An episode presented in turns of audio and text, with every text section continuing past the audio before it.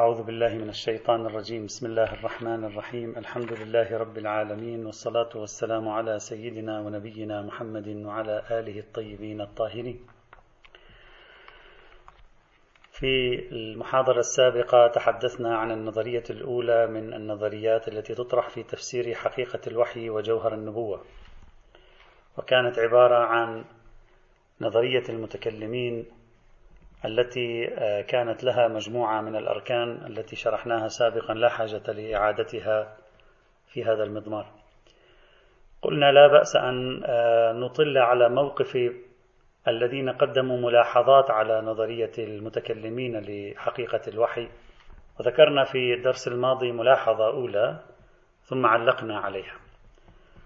الملاحظة الثانية التي أود أن أضيفها اليوم وعادة ما يسجلها المشتغلون بالمجال الفلسفي المنتمون إلى المجال الفلسفي خاصة الفلسفة الصدرائية يقولون بأن هناك إشكالية منهجية في تعامل المتكلم عموما مع النصوص الدينية التي تتصل بقضايا ما ورائية. المتكلم من وجهة نظرهم يصر على فهمها فهما عرفيا لغويا كما يفهمها عامة الناس ولو بإضافة بعض المقاربات والمقارنات والقرائن بين النصوص. في حين يعتبر الفلاسفة والعرفاء أن مثل هذا النوع من النصوص التي تحكي بالخصوص عن قضايا حقائقية عالية متسامية شديدة التعقيد ميتافيزيقية يجب من الأول أن نتعامل معها بطريقة رمزية أو بطريقة مجازية أو أي طريقة أخرى. السبب في ذلك هو سبب هرمنوطيقي من وجهة نظر الفلاسفة وهو أن الله تعالى لا يمكن أن يتكلم مع الناس بلغة علمية تخصصية لأن النصوص الدينية لم تأتي لتكلم الفلاسفة لوحدهم أو لتكلم المتخصصين لوحدهم بل جاءت لتكلم جمهور الناس أيضا وبالتالي فالله سبحانه وتعالى وهو يستخدم اللغة يبين هذه الحقائق العالية المعقدة الميتافيزيقية يبينها بطريقة تقريبية. يعني من الأول لا بد لنا أن نفرض هرمونوتيقيا أن المنهج الذي اتبعه المتكلم وهو يعالج قضايا ميتافيزيقية شديدة التعقيد هو منهج غير عرفي واستخدم طريقة تقريبية. الطريقة التي يعبر فيها لا تحكي عن الفكرة مباشرة وإنما هي تحاول أن تحاكي الفكرة. تحاول أن تقرب الفكرة بطريقة تشبيهية إلى أذهان الناس. من هنا الفلاسفة أخذوا على طريقة المتكلمين في الموضوعات الماورائية ومنها قضية الوحي. أخذوا عليهم أن طريقتهم في فهم النصوص الدينية الماورائية هي بالأصل طريقة خاطئة. الأمر الذي يفرض تكييف النصوص مع القراءة الفلسفية لا أن نصوغ قراءة فلسفية على أساس النصوص. المتكلم صاغ قراءته الفلسفية على أساس النصوص. في حين كان يفرض أن يصوغ فهمه للنصوص على أساس القراءة الفلسفية. وهنا من وجهة نظر الفلاسفة يمتاز عمل الفقيه عمل القانوني الفقيه والأصولي عن عمل الفيلسوف والمتكلم. الفقيه والأصولي يتعامل مع قضايا قانونية بشرية معروفة للبشر فمن الطبيعي أن يفهم النصوص بالطريقة العرفية العامة.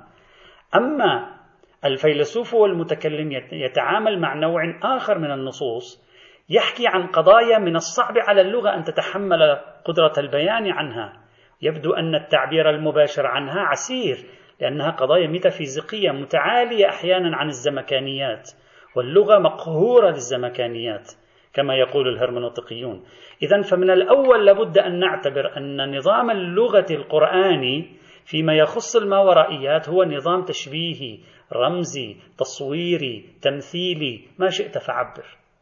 فما فعله المتكلم هنا في حقيقة الوحي هو أنه تعامل مع حقيقة الوحي من خلال اتصاله بالآيات والروايات وجمعها مع بعضها وفهمها فهما عرفيا أوليا في حين كان يجب عليه أن يعيد إنتاج فهم النصوص في الكتاب والسنة في ضوء رؤية ميتافيزيقية مسبقة والمفروض أنه لم يفعل ذلك. هذه الإشكالية التي تطرح هنا بل طرحها بعض يعني المنتصرين للفلسفة على المتكلمين هي ليست إشكالية خاصة بموضوع الوحي هي إشكالية عامة في قضايا مختلفة تتعلق بالماورائيات الفيلسوف في العادة يصر على أن لغة النص الديني هي لغة غير عرفية غير عقلائية بمعنى ليست هي اللغة التي نتعارفها عادة في التعبير المباشر عن مراداتنا وإنما هي محاولة تصويرية تقريبية لفكرة أخرى هي الحقيقة. والخطأ يكمن عندما أتعامل مع المحاولة التصويرية على أنها محاولة حقيقية وليس على أنها محاولة تقريبية.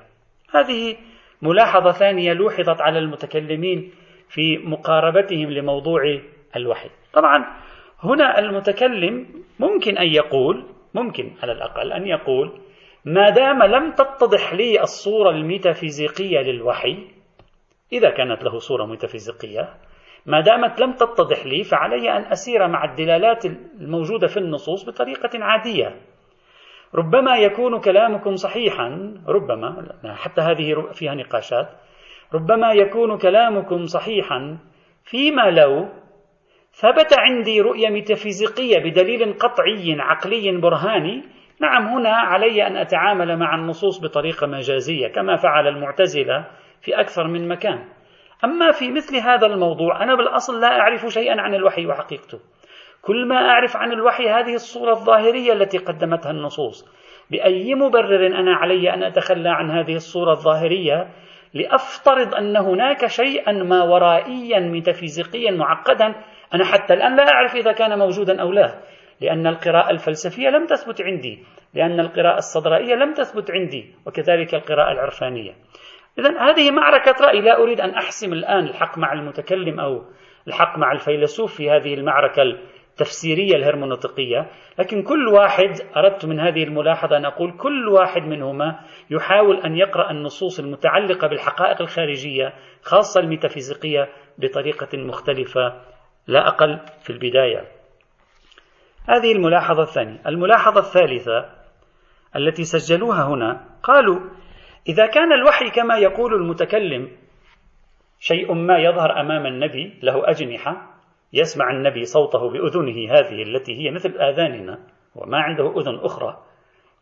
إذا كانت القضية هكذا فلماذا الذين كانوا بجانب النبي لا يسمعون شيئا ولا يرون شيئا؟ إذا كان التفسير الفيزيقي الذي قدمه لنا المتكلم هذا التفسير الفيزيقي يعني التفسير المادي الذي قدمه لنا المتكلم صحيحا إذا ينبغي على الذين كانوا بجانب النبي أن يروا ما رأى النبي وأن يسمعوا ما سمع النبي. مع أن كل المعطيات التاريخية ومعطيات الحديث وقضايا نزول الوحي تجمع على أنه لم يكن شيء من هذا. كانوا كان النبي معهم وكان النبي يطأطئ رأسه ويتعرق ويتصبب عرقا. هم لا يعرفون شيئا. بعد قليل يقوم النبي من هذه الحالة التي هو فيها ثم يحدثهم بالوحي. لا سمع أحد منهم شيئا ولا رأى أحد منهم شيئا. لو كان التصوير الفيزيقي للمتكلمين تصويرا صحيحا عن الوحي لكان ينبغي أن يكون له مستتبعات مادية في حين هذه المستتبعات المادية لا نجد لها حضورا اطلاقا في عملية نزول الوحي على الأنبياء. طبعا هذه الملاحظة إذا أردنا أن يعني نحاول أن يعني نكون مشاكسين قليلا معها هذه الملاحظة قد يقول المتكلم هي لا تهدم فكرتي بل تدفعني لمزيد من التوسع فيها يعني علي أن أعدل أجري تعديلا بسيطا. علي أن أجري إضافة بسيطة في عملية فهمي للنصوص الدينية المتصلة بالوحي. كيف؟ وصول صوت لشخص وعدم سماع شخص آخر له ممكن المتكلم يقول هذه ظاهرة فيزيقية أيضا. لماذا يجب أن تعتبروها ميتافيزيقية؟ من الممكن لنا أن نفسر الموقف بأن النبي الله أقدره على سماع أصوات لا تستطيع الأذن العادية سماعها. مثلا النبي يعقوب شم ريح يوسف عن بعد كيلومترات. سليمان عليه السلام سمع صوت النملة بناء على أنه عرف كلام النملة من وراء السماع. سمع صوت النملة والمفروض أن أحدا من الذين معه لم يسمع صوت النملة ليس ظاهرة ميتافيزيقية. صوت النملة ظاهرة فيزيقية ظاهرة مادية ليس ظاهرة ميتافيزيقية. وسمعها. إقدار الله لسليمان على سماع صوت النملة ظاهرة تكوينية فيزيقية. كلنا يعرف أن الحيوانات تختلف فيما بينها وتختلف عن الإنسان في قدرتها على سماع أصوات آذاننا لا تسمعها أو نحن نسمع أصواتا قد لا تسمعها هي. إذا حتى هذا الإطار الفيزيقي يمكن لي أن, أن, أن, أن أعتبره أساسا ثم أقول إن ثمة تدخلا إلهيا هنا في النظام الفيزيقي أدى إلى أن يسمع النبي شيئا أو يرى النبي شيئا ولكن لا يراه الآخرون. ربما يقول لنا المتكلم شيئا من ذلك. المهم عند المتكلم أن يحافظ على الإطار الفيزيقي لظاهرة الوحي لأن الإطار الفيزيقي لظاهرة الوحي هو الذي يحكم النظرية الكلامية. وبهذه الطريقة يقول لماذا علي أن أهدم النظرية؟ أجري تعديلا فيها أجري إضافة عليها بإمكانها أن تفسر عدم سماع المحيطين به ما جرى من حوله. الملاحظة الأخيرة التي تسجل على المتكلمين أو سجلت على المتكلمين هو أنهم لم يفسروا كل أنواع الوحي. يعني كأنما المتكلمين يعني يبدو يبدو أنهم كانوا يركزون على الوحي القرآني وبالتالي قدموا قراءتهم لظاهرة الوحي من خلال تفسيرهم لظاهرة الوحي القرآني. في حين يقول الناقدون هنا أن الوحي القرآني إذا كان كذلك لكن هناك أشكال أخرى من الوحي. لا تتضمن الوصلة الكلامية لا تتضمن شيئا من الكلام. أنتم قلتم الناقل في الوحي هو الناقل الكلامي الأصوات والألفاظ اللغة البشرية. مثلا على سبيل المثال يقولون قال تعالى في سورة المائدة الآية 111 وإذ أوحيت إلى الحواريين أن آمنوا بي وبرسولي قالوا آمنا. يعني هل الحواريون كان ينزل عليهم جبرائيل تنزل عليهم الملائكة ويسمعوا الأصوات؟ هكذا يقول المناقش. أو قال تعالى في سورة القصص الآية السابعة وأوحينا إلى أم موسى أن أرضعيه فإذا خفت عليه فألقيه في اليم. حوار يجري مع أم موسى مسلسل مشهدي إذا خفت عليه فألقيه في اليم ولا تخافي ولا تحزني إنا رادوه إليك وجاعلوه من المرسلين. يعني هناك مشهد مستقبلي عرض على أم موسى في عملية الوحي هذه. هل سمعت أم موسى ذلك؟ هل كانت أم موسى يوحى إليها بالوحي النبوي؟ يقولون لا. أيضا قوله تعالى وما كان لبشر أن يكلمه الله إلا وحيا أو من وراء حجاب أو يرسل رسولا قالوا وحيا التي في بداية الآية تعني النفث في الروع. قد جاء في ذلك بعض المرويات أيضا. كذلك قصة الوحي إلى إبراهيم بذبح ابنه. قصة الوحي إلى إبراهيم بذبح ابنه لم تكن إلا مناما هو قال وبالتالي لم يكن. هو رأى نفسه في المنام لم يرى حوارا جرى بينه وبين الله سبحانه وتعالى وسمع شيئا أصلا. إنما قال له أنا رأيت في المنام. إذا نقطة الضعف من وجهة نظر الناقدين في النظرية الكلامية لتفسير الوحي أنها لم تحاول أن تستوعب كل مظاهر الوحي وكأنها غرقت في المثال الذي هو الوحي القرآني في المثال الأبرز وكان عليها أن تستوعب أكثر من ذلك. طبعا أنا لا أريد أدخل في هذه الآيات هذا بحث قرآني. هل, هل هذه الآيات تدل على مراد الناقد أو لا تدل على مراد الناقدين؟ هذا بحث آخر. لكن أصل الفكرة صحيح بمعنى أن على المتكلم وهو يقوم بشرح حقيقة الوحي من وجهة نظره أن يبين لنا هل هذه الحقيقة تستوعب جميع أشكال الوحي بما فيها وحي المنام الذي يحكي عن وقائع مستقبلية أو لا. إذا كان يرى أنها تستوعب فعليه أن يبين لنا. إذا كان يرى أنها لا تستوعب إذا فسوف يقدم لنا المتكلم قراءة تفصيلية للوحي تميز بين الوحي الكلامي والوحي غير الكلامي في مثل هذه الحال. ولا بأس هذا يعني لا يصلح إشكالا بقدر ما هو مطالبة للمتكلم أن يوضح. وبالفعل أصلا بعض المتكلمين عندما تحدثوا عن أقسام الوحي شرحوا أقسام الوحي. وبينوا شيئا من هذا القبيل. وكأنهم في مقام التعريف كانوا يقصدون الوحي في الأعم الأغلب أو أبرز مظاهر الوحي. هذا يحتاج إلى مراجعة. لسنا بصدد أن يعني ندافع أو نؤيد وإنما بصدد أن نرى كيف يفسر الناقد المشهد وكيف يفسر المتكلم المشهد. بعد أن انتهينا من من عرض مختصر للنظرية الكلامية يأتي سؤال هنا مهم مرتبط بمسألة طرحت أيضا في الأوساط الإسلامية في مجال فلسفة الدين أيضا وعلم الكلام الجديد خاصة منذ سنة 2008 مع الدكتور عبد الكريم سروش. وهي هل ألفاظ القرآن من الله أم ألفاظ القرآن من النبي أم ألفاظ القرآن من جبريل؟ هذا السؤال ثلاثي متشعب له آراء في التراث الإسلامي. السؤال الآن نحن لا نريد نبحث في هذا الموضوع. السؤال إذا سألنا المتكلم وفقا لطريقتك في تفسير حقيقة الوحي.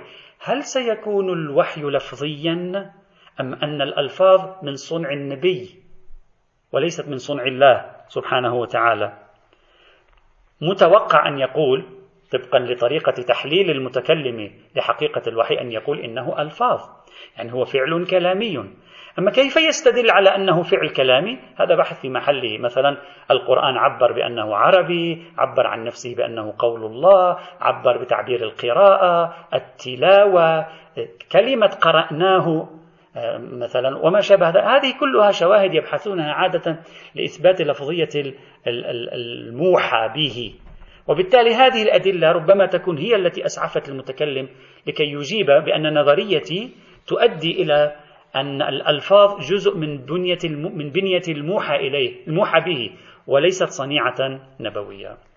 أكتفي بهذا القدر من عرض النظرية الكلامية في تفسير حقيقة الوحي لننتقل إلى النظرية الفلسفية. إذا خلاصة الكلام النظرية الأولى نظرية جمهور متكلمي الإسلام المبنية على قراءة تركيبية مدروسة فنية لكل المعطيات التي وصلتنا حول ظاهرة الوحي وقد تركبت من مجموعة من الأركان لوحظ عليها بملاحظات تفصيلية وملاحظات منهجية وقد رأينا أن المتكلم يمكنه أن يجري مناورة هنا أو هناك إذا لم تصح طبعا إذا لم تصح النظريات الأخرى إذا النظريات الأخرى برهن عليها ببرهان عقلي ربما الأمور سوف تتغير ويفرض ذلك على المتكلم أن يخوض مجال مناقشة التفاسير الأخرى للوحي كي يثبت الرؤية التي هو قدمها. طيب ننتقل إلى القراءة الثانية لحقيقة الوحي.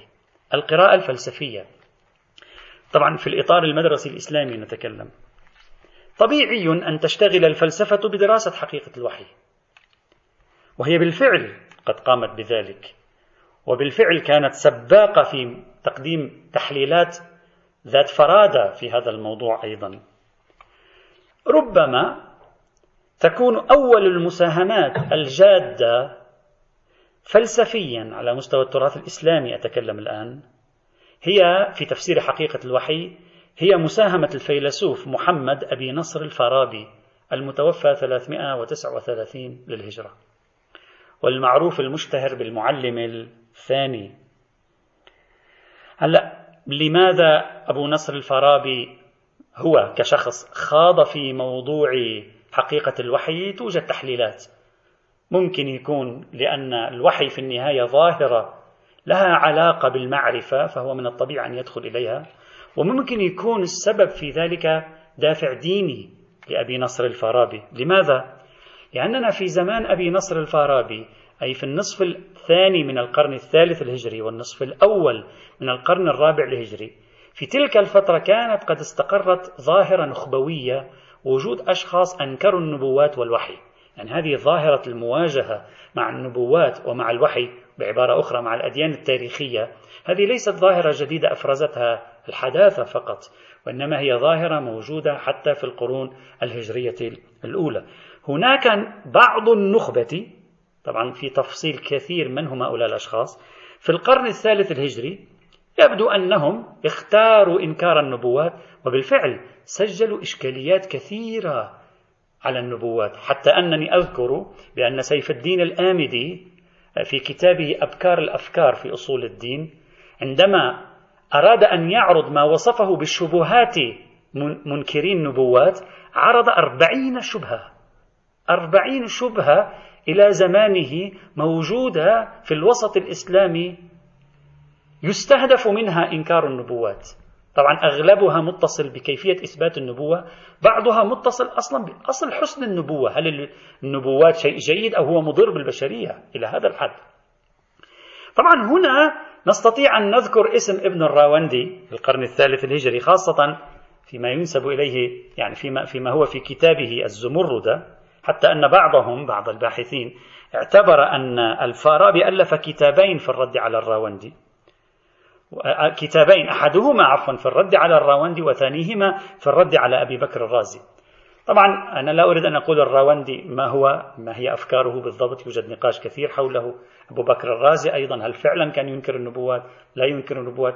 هذا كلام تاريخي كثير. لكن على أي حال هناك من يرى أن تفشي التفشي النخبوي لظاهرة إنكار النبوات في عصر الفارابي دفعه لكي يقدم قراءة فلسفية للنبوة بهدف آه، إحكام الدفاع عن النبوة باعتبار أنني أستطيع أن أقدم قراءة فلسفية للنبوة. والفلسفة هي الوجه العقلاني للتفكير.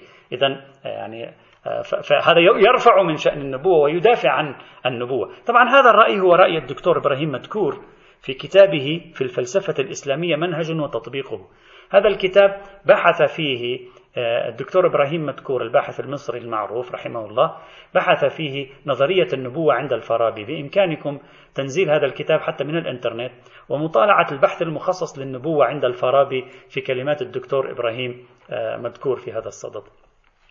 على أي حال الفارابي كان أول مساهمة فلسفية في دراسة حقيقة الوحي أثرت في اللاحقين أثرت في ابن سينا وسائر المشائين توسعهم فيها. أثرت أيضا في عدد من المتكلمين. أثرت أيضا في عدد من المتكلمين بل أثرت في عدد من اللاهوتيين المسيحيين واليهود. مثل ألبرت الكبير مسيحيا متوفى 1280 للميلاد وموسى بن ميمون يهوديا المتوفى 1204 للميلاد. الأمر الذي يلفت نظري ونحن ندرس بدايات التجربة الفلسفية في دراسة النبوة والوحي أن الفارابي أكثر ما درس حقيقة النبوة أين؟ في أي كتاب؟ شيء سوف يعني يلفت نظرنا درس في كتابين أساسيين للفارابي الكتاب الأول آراء أهل المدينة الفاضلة ومضاداتها أو مضاداتها والكتاب الثاني هو السياسة المدنية معنى ذلك أن قضية النبوة في بدايات التفكير الفلسفي عند المسلمين درست ضمن إطار الفلسفة السياسية والاجتماعية. بل نحن نعرف أن ما يسمى ببرهان حاجة الاجتماع البشري إلى النبوة الفلاسفة هم الذين طرحوا البرهان المعروف المسمى ببرهان حاجة الاجتماع البشري للنبوة. يعني بمعنى أن البشر بطبائعهم مدنيون وحيث إنهم مدنيون فهم مجتمعون وحيث يجتمعون ستتناقض مصالحهم وحيث ستتناقض مصالحهم سيتصارعون وحيث سيتصارعون فهم بحاجة إلى قانون وبحاجة إلى من يضع القانون وينفذ القانون. هذا البرهان معروف ببرهان حاجة الاجتماع البشري إلى النبوة. هذا برهان فلسفي. المتكلمون أخذوه من الفلاسفة والدليل على ذلك أنك تجد أن الخواجه نصير الدين طوسي في كتابه تلخيص المحصل المعروف بكتاب نقد المحصل وكذلك السيوري في كتاب إرشاد الطالبين وفي كتاب اللوامع الإلهية عندما شرحوا هذا الدليل عبروا عنه بالدليل المذكور على طريقة الحكماء بالدل... معروف بطريقة الحكماء. يقول عندنا طريقة المتكلمين في إثبات حسن النبوة وطريقة الحكماء في إثبات حسن النبوة. طريقة الحكماء هو هذا الدليل. إذا لاحظوا أن الحكماء أي الفلاسفة اشتغلوا على موضوع النبوة من الزاوية الاجتماعية الأنثروبولوجية والسياسية. وهناك تماما درس الفارابي قضية النبوة وهناك تماما درس الفارابي حقيقة الوحي. لن أقوم هنا برصد جميع القراءات الفلسفية في موضوع النبوة وإنما سأذكر فقط مدرستين أساسيتين. كل مدرسة سأذكر لها عينة أو عينتين وإلا استقصاء آراء الفلاسفة خارج عن الحد هنا. المدرسة الأولى المدرسة المشائية أو قدماء الفلاسفة الأوائل والمدرسة الثانية المدرسة الصدرائية. في المدرسة المشائية سأعرض باختصار شديد نظرية الفارابي وابن سينا وفي المدرسة الصدرائية سنرى صدر الدين الشيرازي ماذا سيخبرنا إن شاء الله تعالى. هكذا سيكون مسير البحث بإذن الله تعالى. تأثر الفلاسفة المشاؤون بالمدرسة الأرسطية كلنا يعرف ذلك. الفارابي أيضا وهو يدرس حقيقة الوحي والنبوة تأثر أيضا بالمدرسة الأرسطية خاصة في التصورات الأرسطية حول الوجود تارة وأخرى في التصورات الأرسطية حول النفس. يعني في أساسين بنى عليه عليهما المشاؤون تصورهم للنبوة والوحي. الأصول الأرسطية حول الوجود عامة والأصول الأرسطية حول ما يعرف بعلم النفس الفلسفي. بحاصل تركيب منجزات الأرسطية في علم النفس الفلسفي مع علم الوجود العام ظهرت عند فلاسفة المشاء حقيقة النبوة وحقيقة الوحي. وهذا مهم جدا. طبعا لا أريد أن أقول إن الفارابي أرسطي لأن هناك محاولات للفارابي للتقريب بين أرسطو وأفلاطون بل الفارابي في بحوثه السياسية واضح جدا أنه قريب كثيرا من كتاب الجمهورية لأفلاطون. لكن على أي حال الأصول هي أصول أرسطية. لكي نفهم حقيقة الوحي وحقيقة النبوة عند المشائين خاصة الفارابي وابن سينا علينا أن ندرس مقدمة مهمة جدا. أن ندرس البنية الآفاقية للتصور المشائي أي ما يسمى بعلم الكونيات العام عند المشائيين يعني كيف يتصور المشائيون نظام الوجود؟ كيف مرتب نظام الوجود؟ وثانيا الجانب النفسي أو الأنفسي أي أن ندرس البنية المعرفية للعقل والنفس الإنسانية. كيف فهموا النفس الإنسانية؟ كيف فهموا عالم الوجود المتراتب من الأعلى إلى الأدنى؟ يجب أن نعرف تصوراتهم ثم بعد ذلك نقوم بشرح حقيقة الوحي عندهم فتصبح القضية واضحة إن شاء الله تعالى. اليوم سأشرح التصورات العامة. إذا أسعفني الوقت سأدخل على تصورات الفارابي وإذا أسعف الوقت ابن سينا لا أدري إذا الوقت سيسعف. أما التصورات المشائية الأنطولوجية أو ما نسميه في الفلسفة بقوس النزول أو علم الكونيات العام المشاؤون الأوائل آمنوا كما تعرفون جميعا بقاعدة الواحد لا يصدر عنه إلا واحد. الواحد وهو الله واحد من جميع الجهات بالوحدة الحقة الصرفة لا يمكن أن يصدر عنه أكثر من واحد. نتيجة إيمانهم بهذه الفكرة آمنوا بأن بناء الوجود الأول يعني بدايات الوجود مبنية على الكلمة بدايات هنا لا تعني الزمان. بدايات الوجود مبنية على فكرة الفيض وفكرة الصدور. وهي فكرة كان قد تحدث عنها من قبل فلاسفة قبل الإسلام وعلى رأسهم أفلوطين المتوفى سنة 270 للميلاد. معنى هذا الكلام معنى هذا الكلام أن علم الكونيات الفلسفي المشائي يرى أن المبدأ الأول هو الله سبحانه وتعالى. أن تصوروا معي خط نازل نزول. النقطة الأولى في الأعلى هي الله سبحانه وتعالى. يصدر عن الله العقل الأول المسمى بالصادر الأول ومن العقل الأول ننزل نزولا يصدر العقل الثاني. وضمن سلسلة من التحليلات المطولة التي يبحثونها في كيفية صدور الثاني من الأول والثالث من الثاني والرابع من الثالث والخامس من الرابع. وكيفية صدور الأفلاك لأن هذا كله مربوطة بنظريات الأفلاك آه، خاصة نظرية بطلميوس في موضوع الأفلاك. وكيفية صدور الأفلاك والنفوس الكلية. نتيجة هذا الترتيب نبدأ من الله ونصل إلى العقل العاشر. إذا نحن أمام خط من الأعلى إلى الأسفل. هذا الخط في داخله أحد عشر نقطة. النقطة الأولى في الأعلى هي الله سبحانه وتعالى والنقطة الأخيرة في الأسفل هي العقل العاشر المسمى عندهم بالعقل الفعال.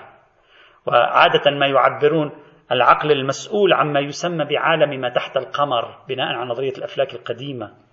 طيب ما هو هذا العقل الفعال الذي نحن على علاقة معه؟ نحن البشر.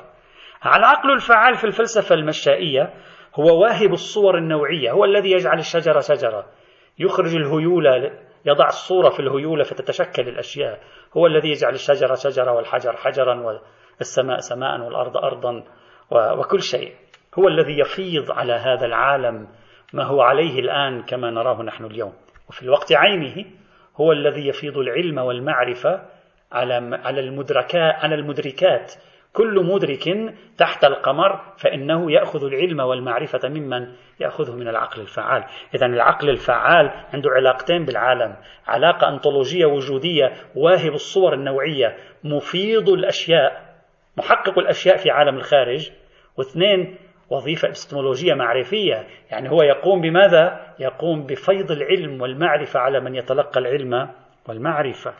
إذا العالم على علاقة بالعقل الفعال العالم على علاقة أيضا بالعقل الفعال. حتى الإدراكات الحسية عند بعض الفلاسفة حتى أنت لما تفتح عينك وتنظر ثم ترى حائطا أو ترى شجرة في الحقيقة العقل الفعال ليس بعيدا هنا. حتى الإدراك الحسي في أول المراحل عند بعض الفلاسفة يقول ما تفعله العين ليس سوى الإعداد. إعداد مقدمات الإدراك هي تأتي بالصورة ترسلها إلى الجهاز الموجود في الدماغ لا أكثر ولا أقل.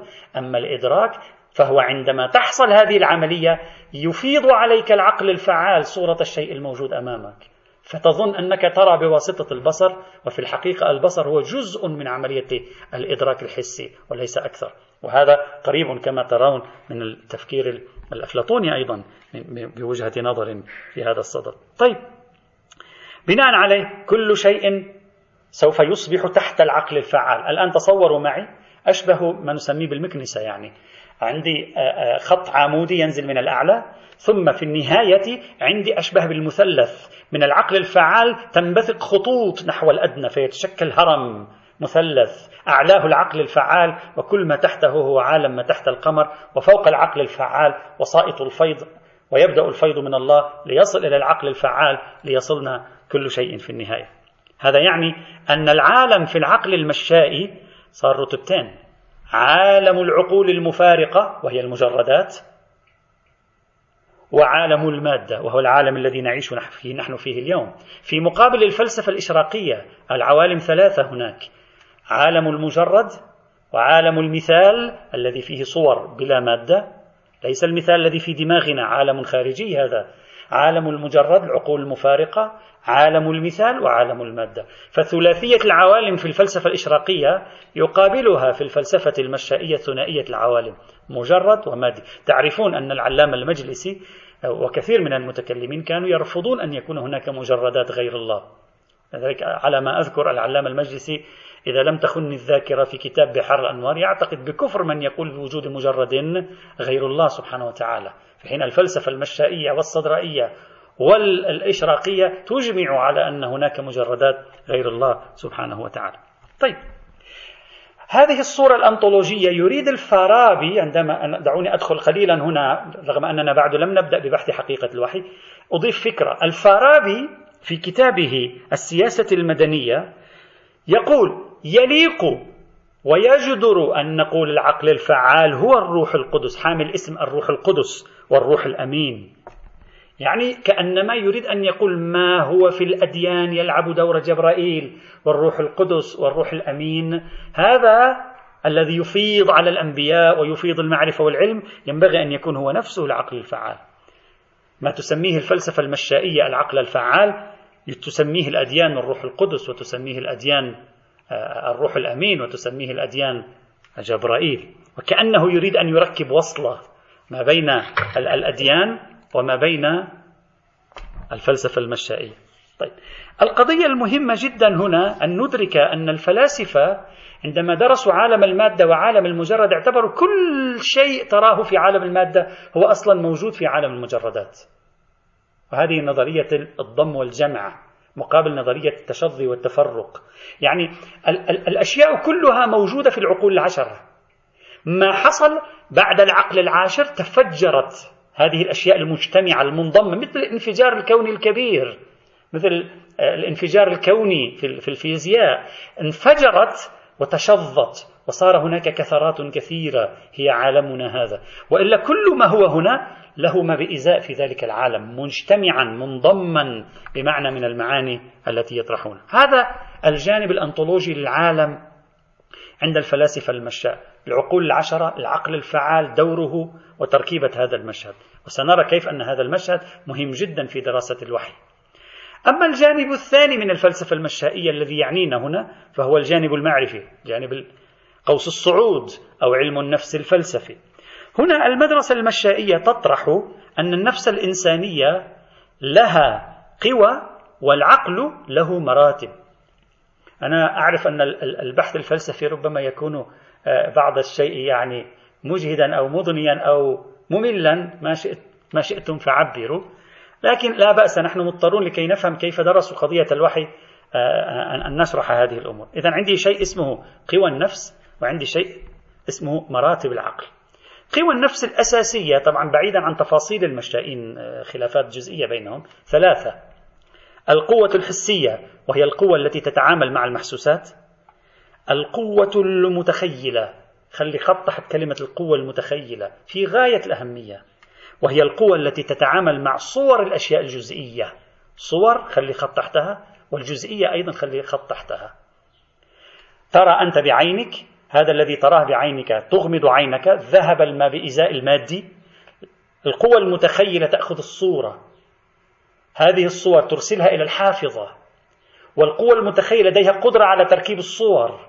وبالتالي تخلق لك صور عجيبة غريبة في عالم الفن والأدب والسينما وما شابه ذلك. خلاقية القوى المتخيلة إبداع القوى المتخيلة إبداع عجيب. طيب القوة الثالثة القوة العاقلة هي القوة التي تدرك الكليات وتتصل أيضا بالمجردات. النظام الفلسفي المشائي لاحظوا معي جيدا لا يؤمن أن العلاقة بين القوة الحسية والقوة العاقلة علاقة مباشرة. يوجد وسط في الوسط يوجد شيء يربط بين القوة الحسية داخل الإنسان وبين القوة العاقلة التي تدرك الكليات والمجردات. هذه القوة الوسيطة هي القوة المتخيلة. لها دور الوساطة في عملية التنظيف والترتيب والتهذيب والتركيب ومساعدة القوة العاقلة على بلوغ مرحلة إدراك الكليات وإدراك المجردات بخلقها فعالية رهيبة. من وجهة نظر المشائين النبي يملك أعلى مستوى من القوى الثلاث. قوته الحسية عجيبة بحيث يفعل المعجزات بيديه. قوته الخيالية عفوا المتخيلة رهيبة. بعدين سنشرح كيف هذا. ولذلك يرى الحاضر والمستقبل يتصورها يراها أمامه. صورها تظهر أمامه. قوة المتخيلة عنده ليست وهما. قوة المتخيلة عنده من قدرتها الهائلة. ترى الصور التي ستكون في الماضي في المستقبل والصور التي كانت في الماضي. كما نرى نحن اليوم الصور التي في الحاضر. عندما نغمض أعيننا نبقي هذه الصور. قوة المتخيلة عند النبي لديها قدرة متعالية زمكانية قادرة على التمدد والبسط من وجهة نظرهم. لأن هذه القدرة عند النبي بلغت أوجها. صار لها ضرب من الاتصال بالعقل الفعال بمعنى من المعاني كما سوف نرى. أيضا قوته العاقلة بلغت أوجها. لديه قدرة عالية على إدراك المجردات. بشكل رهيب. إذا النبي لديه آه، الذروة في القوى القوى النفس الثلاث مراتب النفس الثلاث. القوة الحسية القوة المتخيلة والقوة العاقلة. هذا أولا. ثانيا مراتب العقل. في مراتب العقل المشائين طبعا يختلفون. بعضهم يجعلها ثلاث مراتب بعضهم يجعلها أربع مراتب. سأستخدم التقسيم الثلاثي الذي اختاره الفارابي لأنه أسهل. آه، لا أريد أن آه، أدخل كثيرا في تقسيم ابن سينا. فيه إضافة رباعي. الفارابي قال العقل ثلاثة عقول عندنا وهذا شرح لمسار العقل في الرؤية الفلسفية المشائية. العقل الأول قال العقل بالقوة ودائما يعبر عنه الفارابي بالعقل المنفعل. ما معنى العقل بالقوة؟ اللي يسمونه أيضا العقل المادي ويسمونه العقل الهيولاني أو العقل بالهيولة هو قابلية الإدراك. يعني كلنا لما نولد لدينا قابلية أن ندرك شيئا ما. قابلية محض القابلية. محض الاستعداد. بعد لم نفعل شيئا. مثل سيارة صنعت لديها قابلية السير. حتى الآن سنتيمتر واحد لم تسر هذه السيارة ولكن لديها قابلية السير. الإنسان أيضا لديه قابلية التفكير. كل قابلية موجودة فيه لإدراك ما هي عقل بالقوة هي عقل هيولاني بهذا المعنى. ففي الإنسان قابلية إدراك المعقولات هذه الطاقة الموجودة في الإنسان نسميها العقل بالقوة. رغم أنه من الممكن أن لا يكون قد حصل له أي إدراك بعد ممكن. مع ذلك عنده عقل يسمونه العقل بالقوة أو العقل المادي أو العقل المنفعل. النوع الثاني أو الرتبة الثانية للعقل العقل بالفعل. ما معنى العقل بالفعل؟ أي خروج العقل من مرحلة القوة إلى مرحلة الفعل. حصول الإدراك له. حصل على إدراك مثلا. إكس إدراك. نقول هذا العقل خرج من القوة إلى مرحلة الفعل. طيب لما تلاحظ هذه الثنائية ماذا تفهم؟ تفهم أن الفارابي والمشائين ممكن كل إنسان منا يكون عنده الآن الآن في هذه اللحظة عقل بالفعل وعقل بالقوة. ما أدركته بالفعل فهو عقل بالفعل عندي الآن. الآن فيه أنا في مرتبة العقل بالفعل. ما لم أدركه بعد أنا فيه في مرتبة العقل بالقوة. إذا ليست معنى العقل بالقوة أننا بمجرد أن ندرك أول إدراك انتهى زمان العقل بالقوة. أبدا. العقل بالقوة موجود معنا دائما. كذلك العقل بالفعل موجود معنا الآن. العقل الثالث العقل المستفاد. وهنا أرجو التركيز. العقل المستفاد يصوره المشاء على أنه إدراك طبعا خاصة الفارابي لأنني أعتمد تعريف الفارابي هنا لأنه أسهل من تعريف ابن سينا. يعتبره الفارابي عقل المستفاد هو العقل الذي يدرك المعقولات المجردة والصور المفارقة. إذا أنت الآن طفل تدرك فقط صور حسية موجودة من حولك تسمع أصوات أنت عندك عقل بالفعل ولديك أيضا عقل منفعل يعني عقل بالقوة. عندما تصبح لديك قدرة إدراك المجردات الأمور المجردة عندما تصبح لديك قدرة إدراك الصور المفارقة للمادة تدرك الكليات التي هي لا وجود لها لا وجود لها في الخ... ليست حسية هنا في هذه الحال أنت ستدخل في مرحلة العقل المستفاد ما معنى المعقولات المجردة؟ المعقولات الكلية المنتزعة من المادة الصور المفارقة ما معناها؟ المعقولات التي لم تنتزع من المادة من قبل. هي صور مجردة من الأول عندهم. طيب. إذا العقل بدأ بالقوة. ثنى بالفعل بلغ العقل المستفاد. بالعقل المستفاد يمتاز الإنسان عن الحيوان عند المشاء. بإدراكه المعقولات الكلية وبإدراكه المعقولات المجردة يتمكن الإنسان حينئذ أن يظهر إنسانيته يتماهى مع إنسانيته يعبر مرحلة الحيوان. في مثل هذه الحال. والمهم أن يعي أنه يعي. أن يعي أنه يعي بالنسبة إلينا مهم جدا في, في هذه المرحلة. وكلما هذا الإنسان تعالى في العقل المستفاد يعني صار عنده تسام ومرتبة عالية في العقل المستفاد كلما بدأ شيئا فشيئا يقترب من العقل الفعال. لأنه عندما يقترب أكثر فأكثر من جوهر الإنسانية يقترب من العقل الفعال. إذا صار عندي صورة أنطولوجية قوس نزول صار عندي صورة إسمولوجية قوس صعود. في الصورة الأنطولوجية عند المشاء نزول الصدور من الله باتجاه العقل الفعال باتجاهه باتجاهنا مفيد الصور ومفيد العلوم, مفيد العلوم. في الصورة المعرفية هناك عندي ثلاث قوى للنفس الإنسانية الحسية المتخيلة والعاقلة. ومن جهة أخرى عندي العاقل العقل له ثلاث رتب رتبة العقل العقل بالقوة رتبة العقل بالفعل ورتبة العقل المستفاد. طبعا ابن سينا أضاف شيئا اسمه العقل بالملكة. لا نريد أن ندخل كثيرا في التفاصيل. طيب بناء هذه هي صورة العالم وصورة النفس. طبعا باختصار شديد جزء منها طبعا بشكل بسيط. الآن السؤال كيف صور لنا الفارابي وابن سينا وفقا لهذا التصور العام عن الوجود وعن النفس كيف صوروا حقيقة النبوة؟ هنا السؤال. لكي نفهم كيف صوروا حقيقة النبوة أبدأ بالفارابي وأثني بابن سينا. النقطة الأولى ربما الوقت لا يسمح لي كثيرا سأقتصر فقط على العنصر الأول. فارابي بنى حقيقة الوحي فهمه لحقيقة الوحي على عنصرين أساسيين. العنصر الأول الاتحاد مع العقل الفعال أو بتعبيره هو في بعض المواضع حلول العقل الفعال في الإنسان في النفس. هذا العنصر الأول.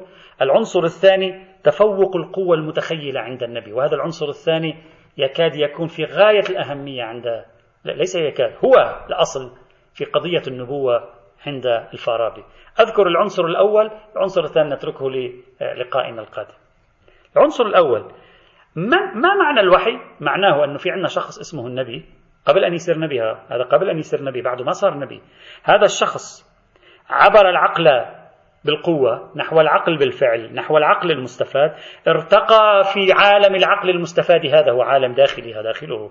ارتقى فيه بإدراك الكليات والمجردات. بلغ الأوج أنت لما تطلع صعودا من هذا الهرم الذي في الأسفل تطلع صعودا من هذا الهرم الذي في الأسفل ما الذي ستواجهه؟ سترى أعلى الهرم. أعلى الهرم وأنت صاعد صعودا هو العقل الفعال. إذا أنت ستتحد بالعقل الفعال ستلتصق بالعقل الفعال. التصاقا في عالم الإدراك سوف تلتصق به ستتحد به أو بتعبير آخر سيحل هو فيه لكن الفارابي يشرح لنا ما معنى الاتحاد بالعقل الفعال. انتبه أنت لن تصبح العقل الفعال ها. لن تصبح أنت مفيد الصور النوعية ولن تصبح أنت مفيد العلوم. قال العقل الفعال له جانبان وجهان مثل العملة لها وجهان. وجه علوي ووجه سفلي. في الوجه العلوي العقل الفعال يفتح علاقة مع العقل التاسع. في الوجه العلوي العقل الفعال علاقته بالعقل التاسع. هذا لا يمكن للنبي ولا لأي إنسان أن يتحد به أو أن يحل هذا فيه. هذا خارج عن الدائرة. لكن الوجه السفلي للعقل الفعال هو الذي يتحد به النبي من وجهة نظره. وهنا هذا هذا الوجه السفلي هو عالم العقل الإنساني. هذه المرحلة يتحد فيها النبي هي التي يسميها الفارابي الروح القدس. هي التي يسميها الفارابي الروح الأمين. العقل الفعال كل المعقولات والصور المجردة والمفارقة موجودة عنده هناك. عندما يأتي النبي في مرحلة الصعود هذه والترقي يتحد بالجانب السفلي من العقل الفعال يعطيه العقل الفعال يقول له أهلا وسهلا تفضل تفضل هذا ما عندي فيفيض عليه من الصور المعقولة والإدراكات الكلية فيمتلئ النبي في, في هذه الحال بإدراك الكليات والمجردات. بشكل كبير إذا كلما ارتقى العقل الإنساني صار اتحاده مع الوجه السفلي من العقل الفعال أكبر بما أن النبي يحظى بأعلى مراتب الارتقاء هذه إذا فهو يحظى بأعلى مراتب الاتحاد من مع العقل الفعال في مثل هذه الحال. إذا لاحظوا أن علم النفس الفلسفي في جانبه المرتبط بمراتب العقول خدم الفارابي في تفسير كيفية صيرورة النبي نبي. بس يصير النبي يتحد بالعقل الفعال في الذروة صار نبيا. هذه هي النبوة.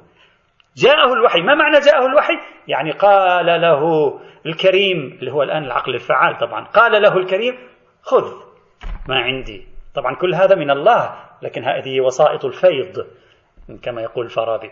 طيب إذا بناء عليه هذا هو الوحي. شخص بدأ وهو عمره مثلا عشرين سنة في غار حراء بدأ برحلته نحو الاتحاد بالعقل الفعال وبلغ الذروة صار عمره أربعين سنة. لما بلغ الذروة العقل الفعال فاض عليه أعلى رتبة من رتب إدراك المعقولات المجردة والمفارقة. هو هذا صار نبي.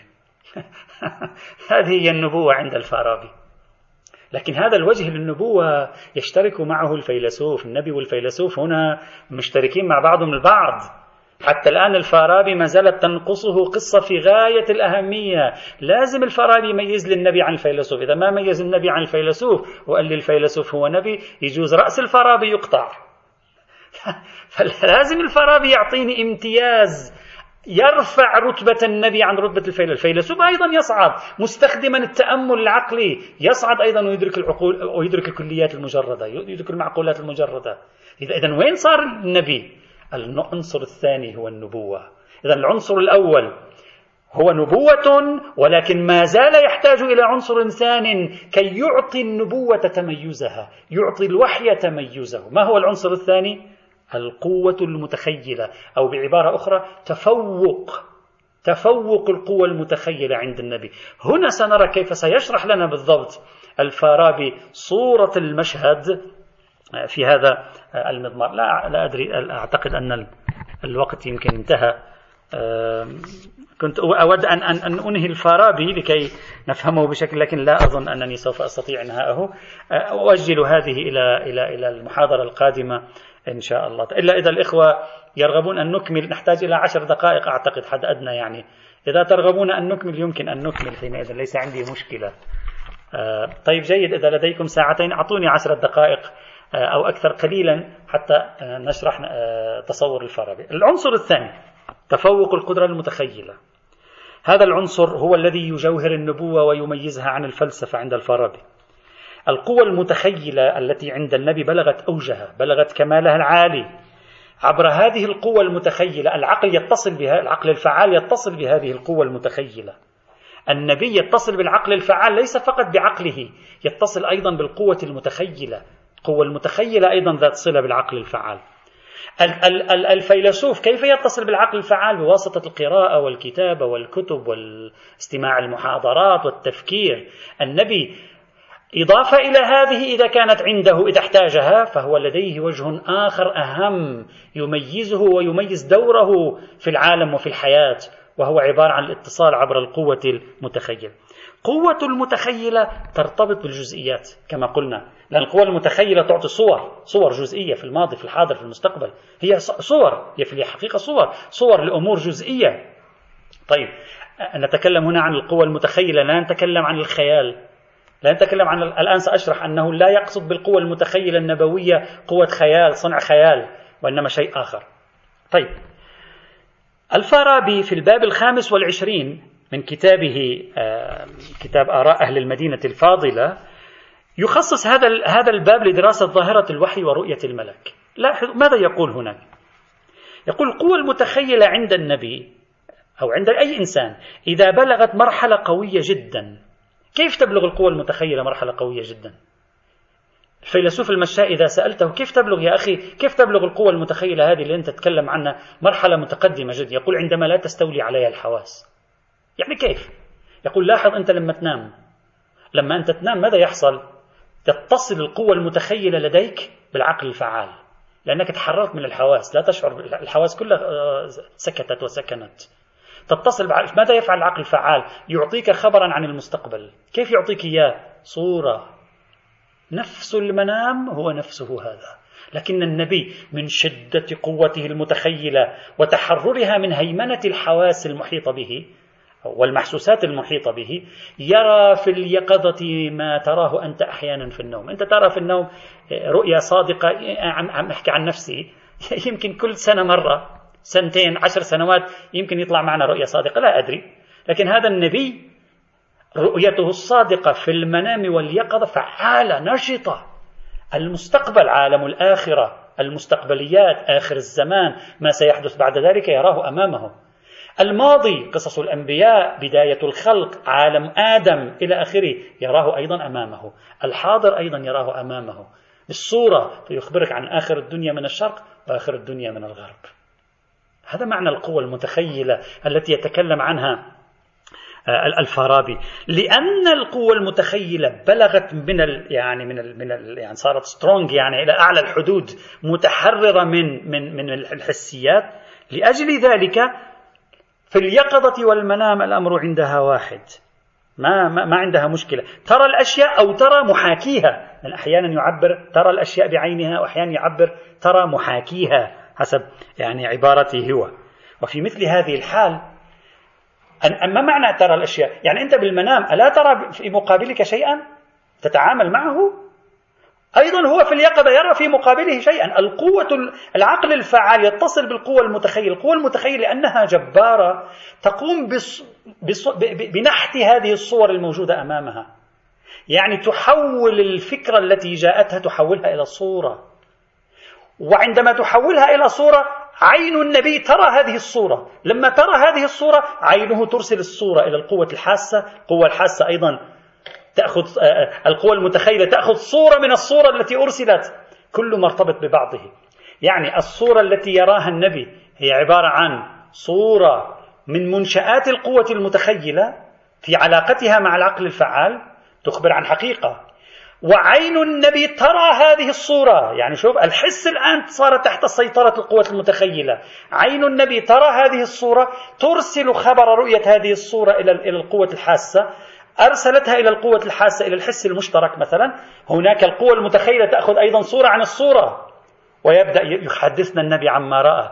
ويبدأ يحدثنا النبي عما سمع وما شابه ذلك. هذه هي التصوير الذي يطرحه الفارابي. حتى ابن سينا يدخل في نفس هذا التصوير في كتاب الشفاء في باب الطبيعيات عندما يتكلم عن النفس أيضا. يقول ابن سينا مثلا عنده عبارة يقول وكثيرا ما يتمثل لهم شبح ويتخيلون أن ما يدركونه خطاب من ذلك الشبح بألفاظ مسموعة تحفظ وتتلى. وهذه هي النبوة الخاصة بالقوة المتخيلة. طبعا بعدين أنت ستقول لي هل هذا خيال مصيب غير مصيب الفلاسفة؟ ورطوا النبوة في هذه النظرية أو لا؟ نحن بعدين لما نشرح نظريتهم رح ننطلق إلى قراءات نقدية لهذه النظرية. هل هذه النظرية ورطت النبوة في مقابل ابن الراوندي ولا هذه أنقذت النبوة؟ هذا بحث آخر. على أي حال. طيب بناء عليه الآن الاتصال بالعقل الفعال صار عبر طريقين. طريق التأمل وطريق الإلهام طريق العقل وطريق المخيلة. امتياز النبي عبر ارتباطه بالعقل الفعال أنه يجعل القوة المتخيلة وطريق الإلهام فعالا نشطا. ولذلك يرى الصور يرى الرموز التي يراها. ومن هنا نفهم هكذا يعتبر الفلاسفة المشاء أن عالم الرؤية في غاية الأهمية دراسته عالم المنام في غاية الأهمية دراسته. وقد بحثوه من أوائل من بحثه تقريبا الكندي ابن إسحاق الكندي الفيلسوف المسلم ابن إسحاق الكندي بحث أيضا قضية الرؤية. موضوع الرؤية كان مهم جدا بالنسبة للفلاسفة. ومن هنا يفهمون الحديث الذي يقول الرؤية الصادقة جزء من سبعين جزءا من النبوة. وهنا نفهم الحديث الآخر رؤيا المؤمن جزء من ستة وأربعين جزءا من النبوة. الحديث الأول وارد في المصادر الشيعية والحديث الثاني وارد في المصادر السنية. من هنا كان موضوع الرؤى عند الفلاسفة مهما جدا. متابعين في ذلك الفلسفة الأرسطية التي اعتبرت أن الأحلام هي عبارة عن استعادة المخيلة لنشاطها بعد أن تحررت من قوة الحس بعد أن تحررت منه. طيب إذا القوة المتخيلة عند الفارابي محاولة من الفارابي لتفسير أرجو الانتباه المظاهر الحادثة في التجربة النبوية وتبين لنا البعد الجزئي في المعلومات. لأن أنت إذا إذا كان النبي يتصل بعقل بالقوة العاقلة التي تدرك الكليات كيف سوف يعرف الجزئيات؟ ما القوة العاقلة تدرك الكليات لا تدرك الجزئيات. طيب إذا كانت القوة العاقلة المدركة للكليات المجردة إذا كانت هذه هي النبوة كيف سيستطيع النبي أن يتكلم عن جزئيات؟ لا بد من شيء ما في داخل النفس النبوية قادر على أن يحول الكليات إلى جزئيات ثم يخبر عنها على شكل جزئيات. وهذه هي القوة المتخيلة. إذا رؤية الملك على شكل فلان أو فلان أو رؤيته يسد الخافقين أو الإخبار بالماضي أو المستقبل أو سماع شيء هنا كلها جزئيات. وهذه كلها مظاهر القوة المتخيلة للنبي لأن هذا الصلة بالجزئي لا يكفي العقل المحض المتصل بالكليات هنا لابد هذا العقل المحض يتلبس بلباس الجزئي. وهذه القوة المتخيلة هي التي تفعل ذلك. لكن القوة المتخيلة هذه ليست كما يقول الفارابي هو يقول هكذا الآن. بعدين سنرى هل قوله هذا صحيح أو لا. ليست خيالا ووهما هذه حقيقة. ليست خيالا ووهما هذه حقيقة. لأن هذه الصور أشبه بالرموز الموجودة في عالم القوة المتخيلة. أشبه بالرموز القائمة الحاكية عن الكليات. هكذا يريد أن يصورها لنا الفارابي ربما من هنا يفهم الفارابي قصة التمثل تمثل الملاك للسيدة مريم العذراء عليها السلام. ما معنى التمثل؟ معناه أن العقل اتصل بالعقل الفعال عقل السيدة مريم اتصل بالعقل الفعال مستعينا بالقوة المتخيلة. فالقوة المتخيلة مقام الجمع الذي في عالم العقول حولته إلى مقام التفرقة والتشظي في عالم الصور الجزئية. هذا التناسب ما بين مقام الجمع ومقام التشظي.